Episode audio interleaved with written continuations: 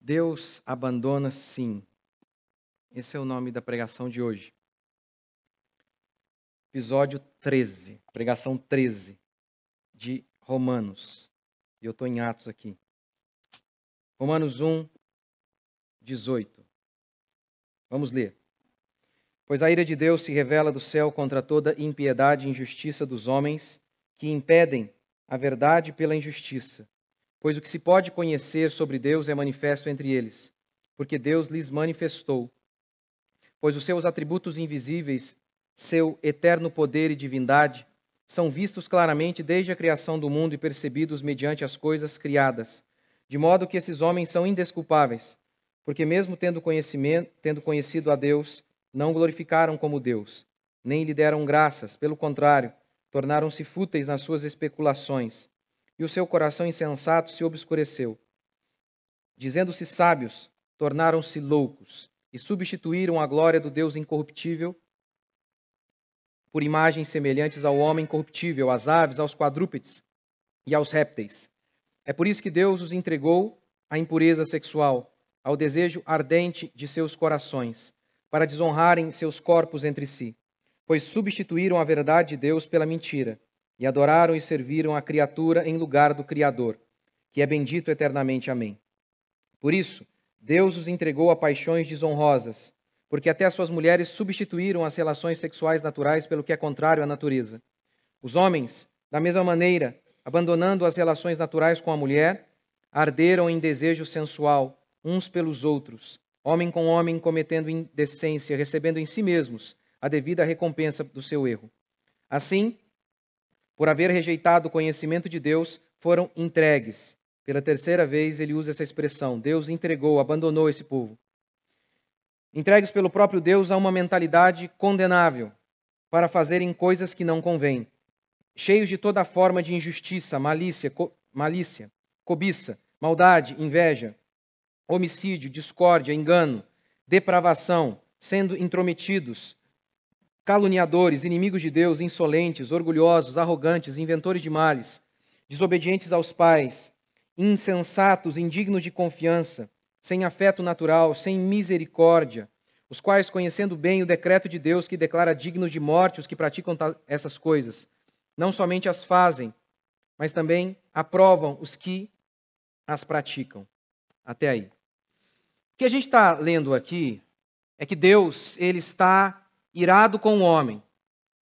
E os homens são indesculpáveis de seus pecados, porque, tendo conhecimento de Deus, não o glorificaram como Deus. Essa é a expressão que Paulo diz: vocês não são vítimas. Vocês não são pessoas inocentes, pessoas que não sabiam o que estava envolvido. Vocês são malignos, vocês tinham conhecimento, mas vocês deliberadamente optaram por furar seus próprios olhos e se tornaram cegos para as coisas de Deus. Ok. Vocês são indesculpáveis. Mas o problema é que a pregação moderna, oriunda desse pastor moderno, trata as pessoas sempre como vítimas. As pessoas são sempre vítimas, ou vítimas do diabo, ou vítimas de algum falso pastor enganador. Olha, elas podem ser até vítima de Deus. Elas nunca são culpadas. As pessoas nunca são culpadas. Pelo contrário, pelo contrário, eles chegam até a dizer: olha, o pecador, ele, ele já está quebrado, ele está quebrado, ele, ele não precisa ouvir uma pregação que o quebre mais ainda, ele precisa de consolo. Não, não. Veja, por exemplo, um viciado que, por conta de seu vício, perdeu o emprego. Ele não está triste. Ele não está triste porque ele ofendeu a Deus porque ele magoou as pessoas que estavam próximas dele. Não. Ele está triste, porque agora ele se vê sem amparo, sem dinheiro. É por isso que ele está triste. É isso que a Bíblia diz: que nenhum homem, sozinho, por si mesmo, se aproxima de Deus com motivações puras. Ninguém, diz Paulo aqui em Romanos, eu vou tentar provar isso para você ao longo das próximas pregações. Não há um que busque a Deus. Todas essas pessoas quando buscam a Deus, na realidade, veem em Deus não a esperança e a certeza da verdade. Eles não estão nem preocupados com isso, querem apenas alívio imediato para suas angústias, suas mazelas e seus problemas.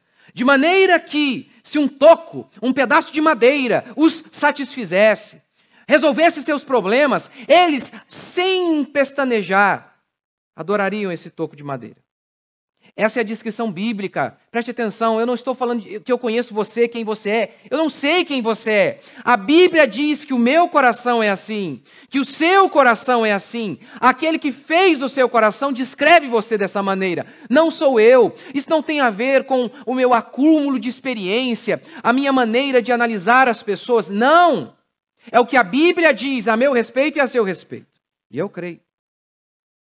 Aquele artista, quando é pego, em flagrante porque fez alguma coisa errada e chora copiosamente. O choro é falso? Não é. O choro não é falso. Mas não é pelo motivo verdadeiro. Não é porque ele ofendeu o seu Criador. É porque o pegaram e ele está com vergonha. A pregação moderna aborda apenas a tristeza humana. Apenas a tristeza, não o pecado humano. De maneira direta ou indireta, o meu e o seu problema sempre é o pecado. Sempre, sempre, sempre. O pecado é a causa da desgraça humana. Tribulação e angústia virão sobre toda a alma que comete pecado, ao judeu primeiro e depois ao grego. Cardos e abrolhos passaram a existir, tumores e cânceres, morte, doenças, miséria e angústia, a partir do nosso pecado, do pecado de Adão. Mas a pregação moderna não está nem um pouco preocupada em abordar isso, em convencer os homens de que os homens são malignos. Isso é fundamental para que você se aproxime de Deus. Por exemplo, vou tentar dar um exemplo para mostrar como que essa pregação moderna, da maneira como ela é feita, ela torna praticamente impossível que as pessoas se aproximem de Deus de maneira correta. Ela torna praticamente impossível que as pessoas se arrependam de verdade. Eu vou dar um exemplo. O marido, ele está lá pensando em abandonar a sua esposa e já foi mandado embora do trabalho. Por quê? Porque ele é preguiçoso. E ele está pensando em, em, em, abandonar a sua esposa. Sua esposa, na realidade, também está pensando em abandoná-lo. E ele está ali todo angustiado, se sentindo também carente. E até um ponto que a sua esposa o coloca para fora de casa. Sem emprego, sem mulher. E aí ele chega ao culto. E o pastor não aborda nada sobre os nossos pecados. Ele apenas diz assim: Pode a mãe que amamenta abandonar o seu filho. Eu, todavia, jamais me esquecerei de ti. Na hora, na hora esse marido faz a seguinte aplicação à sua vida. Não foi a minha mãe que me abandonou, foi meu patrão, minha esposa. Mas não tem problema. Deus é comigo. Eu posso todas as coisas. E ele nem parou para pensar nas besteiras que ele fez, tanto no trabalho quanto em casa, porque o pastor estava preocupado apenas em motivá-lo. E ele então saiu dali muito animado, com muita fé. Lembre-se que os demônios também têm fé e nem por isso significa que eles são salvos, lembra? Crês tu que é um só Deus? Diz Tiago, fazes bem, os demônios também possuem esse tipo de fé. Mas a fé salvífica ela sempre se manifesta por meio de um arrependimento. Sempre. Há quantas pessoas que possuem fé para ver coisas fabulosas acontecendo e não são crentes? Pastor, tem fé, mas não é crente? Não. Não possuem a fé que salva. Há inúmeras pessoas que possuem fé para ver Jesus curar, mas elas não têm a fé, a fé que salva. Lembra dos leprosos que foram curados? Só um voltou para agradecer. Todos tiveram fé, para serem curados. Só um teve fé para voltar e andar com Jesus. Só um. Só um. Só um. Então, esse marido que foi abandonado pela esposa e que foi despedido do trabalho, ele não ouviu nada sobre o pecado dele. Nada, nada, nada. O pastor não abordou em nenhum momento que poderia ter sido aquelas inúmeras vezes que ele, apenas preocupado com o trabalho, foi se distanciando de sua família. Ou daquelas vezes que, preocupado em jogar videogame, ou ir para a casa do amigo e se esquecer de sua esposa, que fez com que ele se distanciasse. Não! Apenas a esposa está errada. Apenas as demandas de seu trabalho e de sua família é que foram os distanciando. Ele não tem nada a ver. Porque o pastor não abordou nada disso. Todas as pessoas que se posicionam ali são sempre vítimas. Todas elas, sem exceção. São sempre aquela vitimazinha que foi deixada, largada para trás e que Deus há de acolhê-las. E é por isso que esse rapaz se levanta e não vai se reconciliar com a sua esposa, se arrepender de seus pecados. Não! Ele sai cheio de ânimo para pecar mais uma vez, para continuar o seu caminho de pecado. E é assim que tem sido a história de muitas pessoas. E é justamente por isso que elas estão completamente distantes da verdadeira fé, que salva, que liberta, que não produz uma emoção, um, um consolo momentâneo. Porque a falsa religião, ela produz isso. E produz muito. O cara vai, se sente animado, e sai dali e é um voo de galinha. Que dura às vezes meses, alguns anos, mas depois murcha totalmente. A fé verdadeira não é assim. Ela dura, ela cresce, ela aumenta, ela se desenvolve com o passar do tempo. Cristãos possuem crises de fé, possuem, mas eles saem mais fortes depois dessa crise de fé. Mas a falsa religião, a falsa fé não é assim. Ela mingua, ela enfraquece, tem dúvidas o tempo inteiro.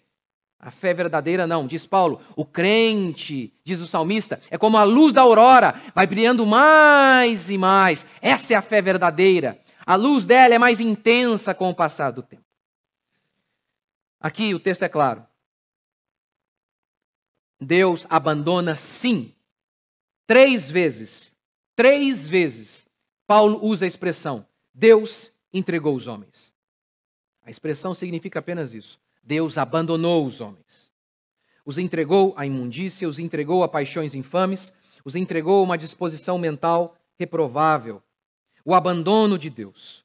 O juízo de Deus, inúmeras vezes, se manifesta assim.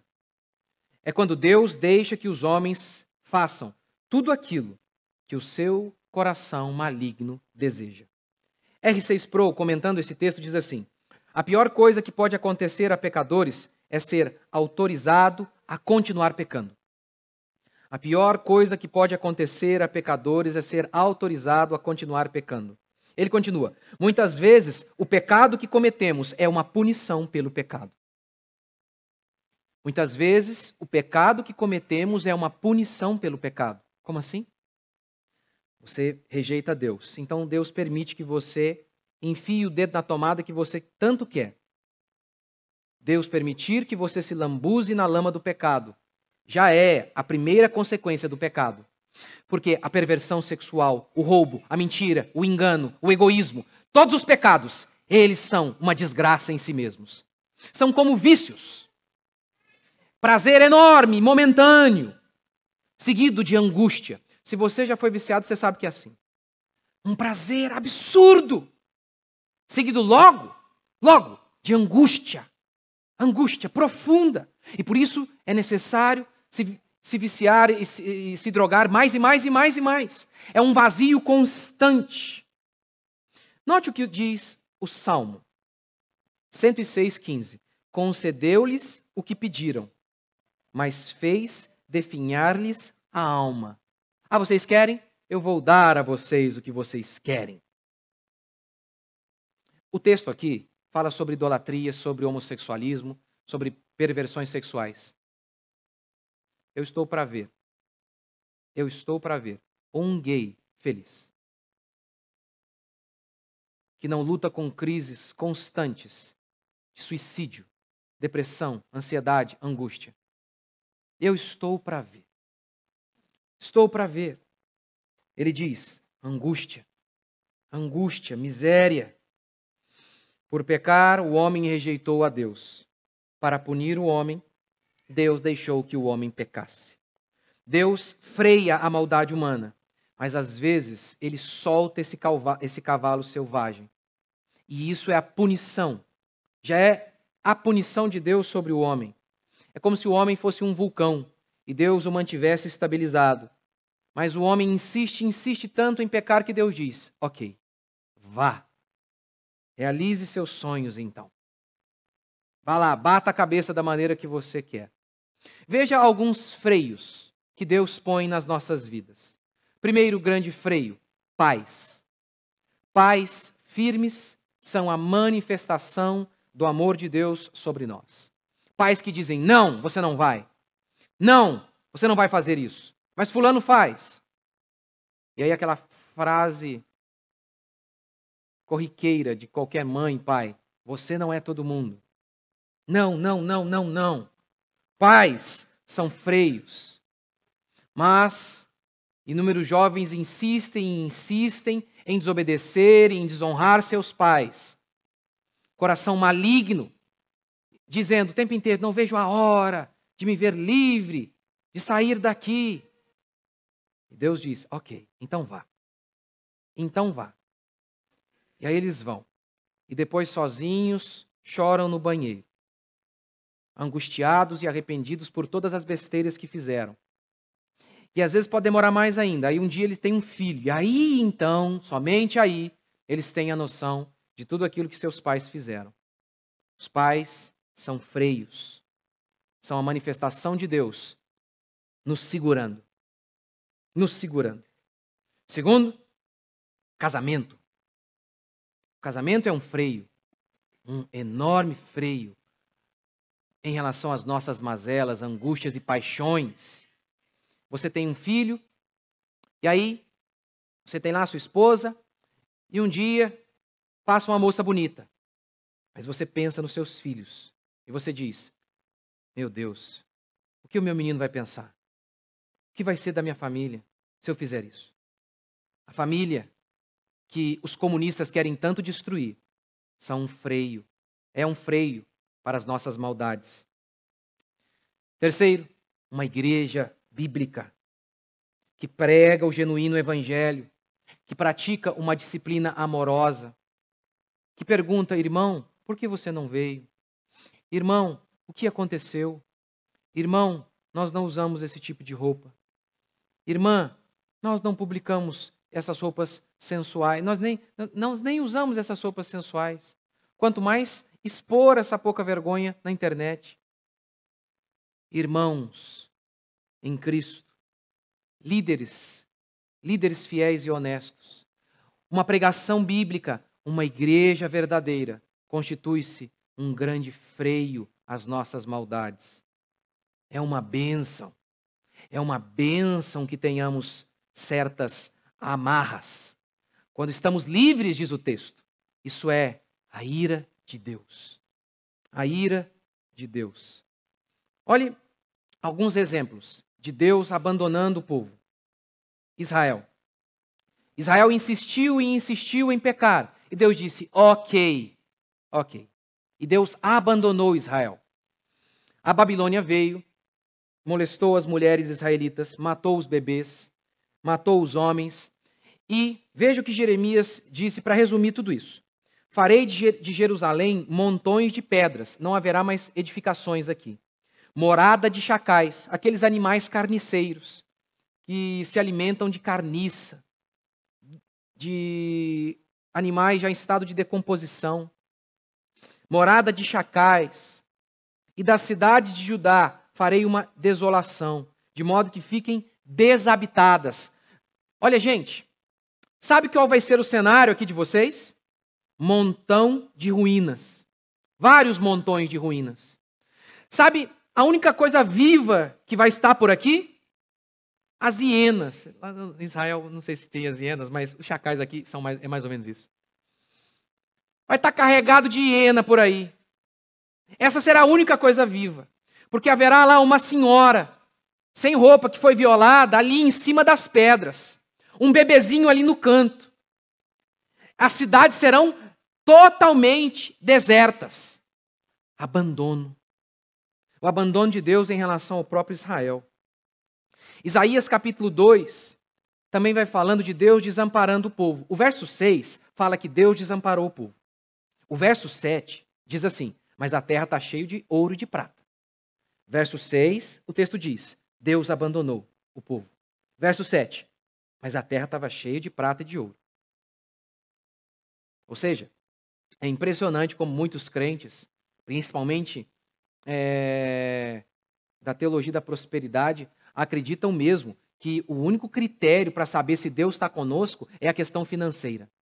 Aqui o texto diz: Deus já não era mais com o povo. E o texto de Isaías diz: Mas a terra estava cheia, cheia, cheia de ouro. Cheia. Mas o verso 8 também diz que a terra estava cheia de ídolos. E o verso 12 conclui: Mas vai chegar o dia do Senhor. E o dia do Senhor será contra os arrogantes. Às vezes as coisas podem estar indo tudo bem.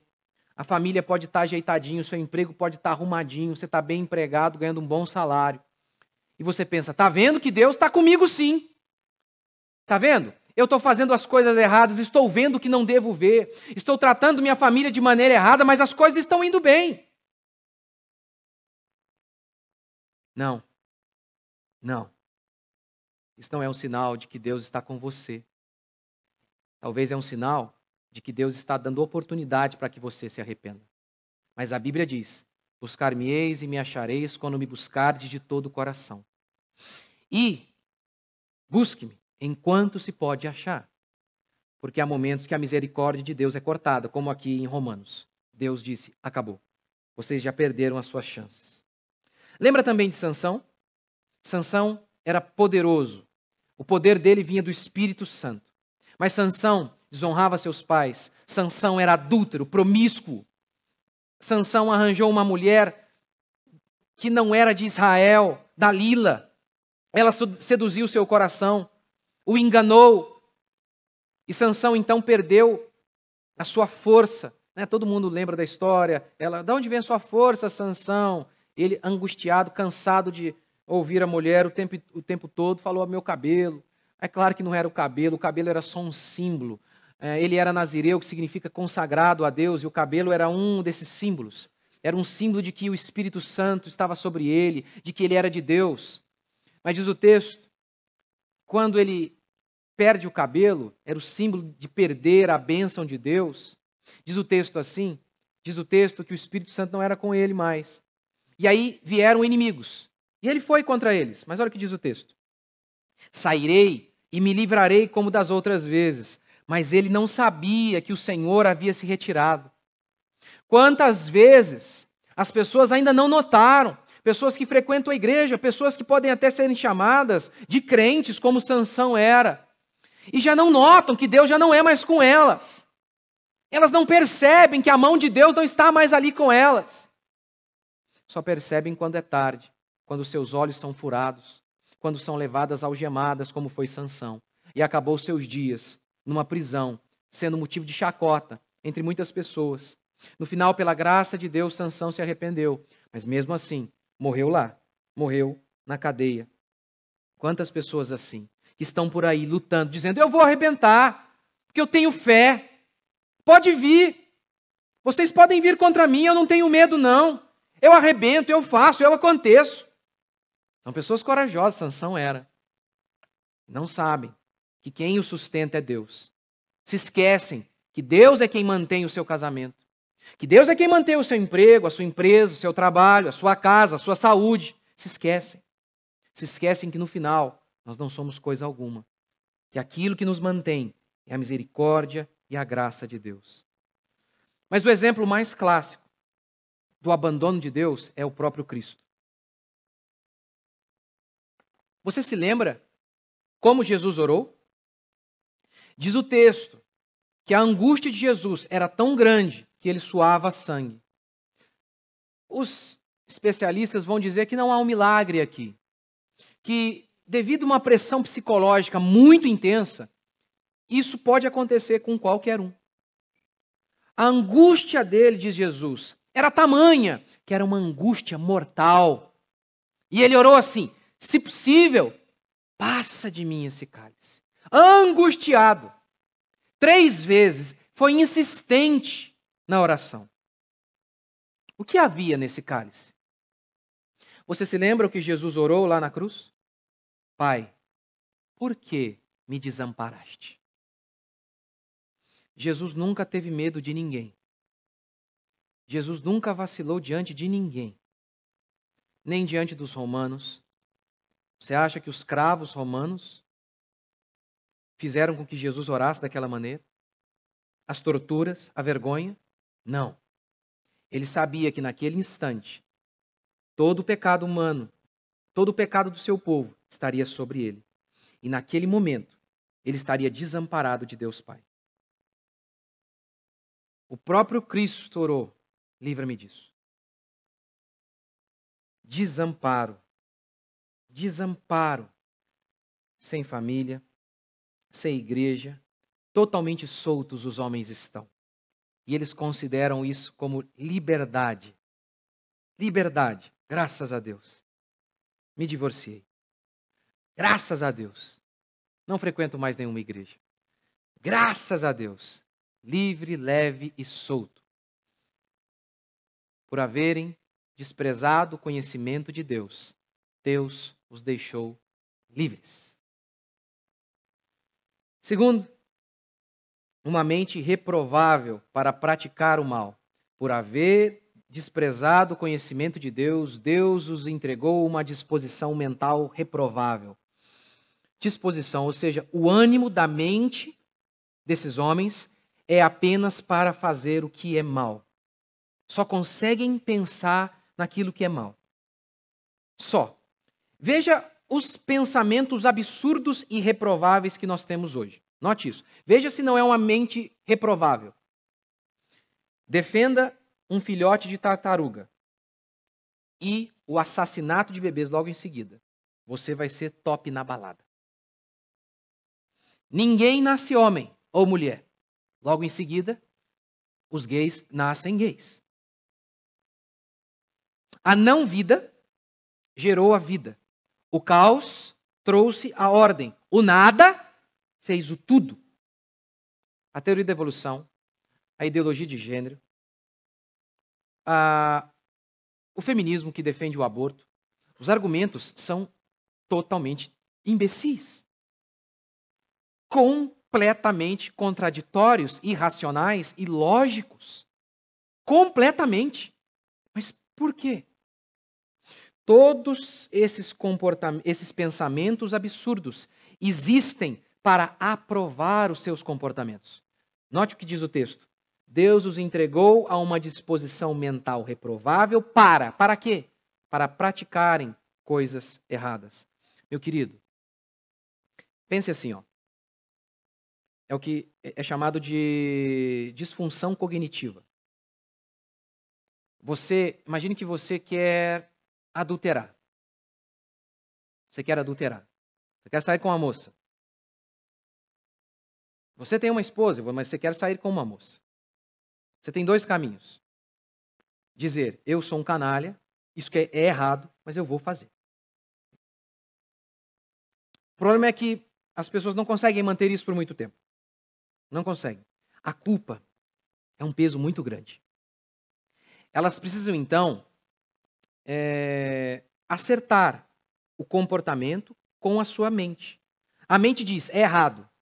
E o corpo diz: Eu quero. Isso é ruim. Isso é muito difícil de lidar.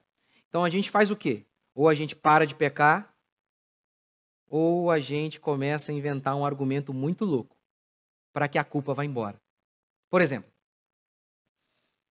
o gay, que é o meu tema aqui também. Ele pode, todos os dias, andar por todos os cantos e falar: Isso é errado. E Deus existe, Deus está em todos os lugares, onde eu for. Deus está vendo que eu, o que eu faço é errado.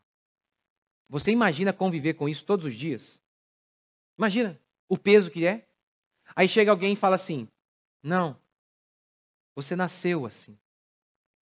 Se você nasceu assim, é algo natural, não é? Você não pode negar a sua natureza.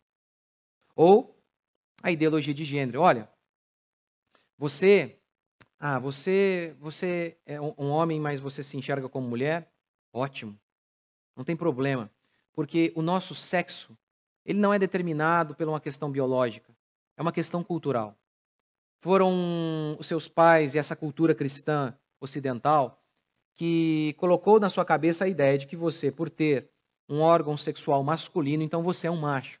Isso é uma ideia absurda. Isso é, é ridículo. Você é o que você quiser. Essa, eu, olha, lembrando aqui dos meus estudos de história, filosofia, teologia, eu não lembro, eu não lembro de uma coisa tão absurda quanto a ideologia de gênero, que diz: você não é o que você é. Você pode ser o que você quiser. Eu não lembro.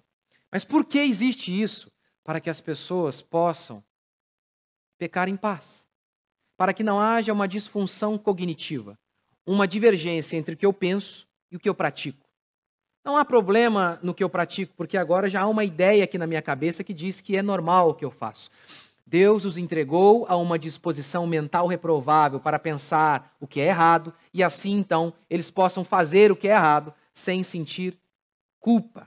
Por isso que esse papinho que você ouve hoje, olha, você não precisa se preocupar em ter uma fé correta para fazer o bem. Não importa o que você crê, desde que você ame. Paulo está dizendo, isso é um absurdo. A doutrina vem antes da prática. Primeiro vem a mente, depois vem a ação. Primeiro vem um pensamento, depois vem o seu caminhar. Por isso que é fundamental pensar de maneira correta. Eles pensam de maneira errada, por isso praticam o que é errado, diz o apóstolo Paulo. Por fim, Paulo termina dizendo: falta de temor. Verso 32. Os quais, conhecendo bem o decreto de Deus que declara dignos de morte os que praticam tais coisas, não somente as fazem, mas também aprovam os que a praticam. Eles sabem da sentença, eles praticam e aprovam, comemoram. Eu vou resumir para você aqui mais uma vez o que eu li hoje. Rejeitaram a Deus, por isso Deus os abandonou. Os entregou à idolatria e à perversão sexual. Paulo podia falar de várias perversões, mas em específico ele cita o homossexualismo. Assim, os homens também foram entregues a um pensamento errado, reprovável e absurdo. Gente, gente, isso aqui foi escrito hoje de manhã? Não é a exata descrição do nosso mundo hoje? Homens pervertidos com pensamentos absurdos para aprovar seus pecados, a idolatria reinando, a perversão sexual reinando. Não, não é isso que nós estamos vivendo exatamente hoje. Qual é a minha conclusão do meu texto hoje? O nosso mundo, agora, está debaixo da ira de Deus. A ira de Deus em Apocalipse tem um objetivo muito claro: punir os homens, mas também levá-los ao arrependimento. Essa é a única conclusão que eu chego em relação à minha vida e em relação à sua vida. Que nós temos que nos arrepender de nossos pecados. Porque, como Paulo diz, a ira de Deus se revela, só não enxerga quem não quer. Só não ver quem não quer. Isso que é, é, é isso que é triste. Porque Provérbios declara: reconhece o Senhor em todos os seus caminhos e ele endireitará as suas veredas. É impressionante como que as pessoas nunca reconhecem seus erros. Como Adão, que culpou a mulher, que culpou até o próprio Deus, os homens continuam os mesmos, os mesmos. Todos podem errar, menos eu. Minha esposa, meus filhos, o pastor, menos eu. Eu sempre, eu sempre tenho motivações puras. Eu nunca tenho motivações erradas. A minha esposa é que sempre é egoísta. O meu esposo é que sempre pensa nele mesmo e somente nele mesmo. Eu sempre sou puro. Eu sempre tenho as melhores intenções. Sempre. Reconhece o Senhor em todos os seus caminhos e ele endireitará as suas veredas. É sempre o mesmo caminho que a Bíblia nos apresenta. Arrependei-vos, porque está próximo o reino dos céus. Vamos ficar de pé.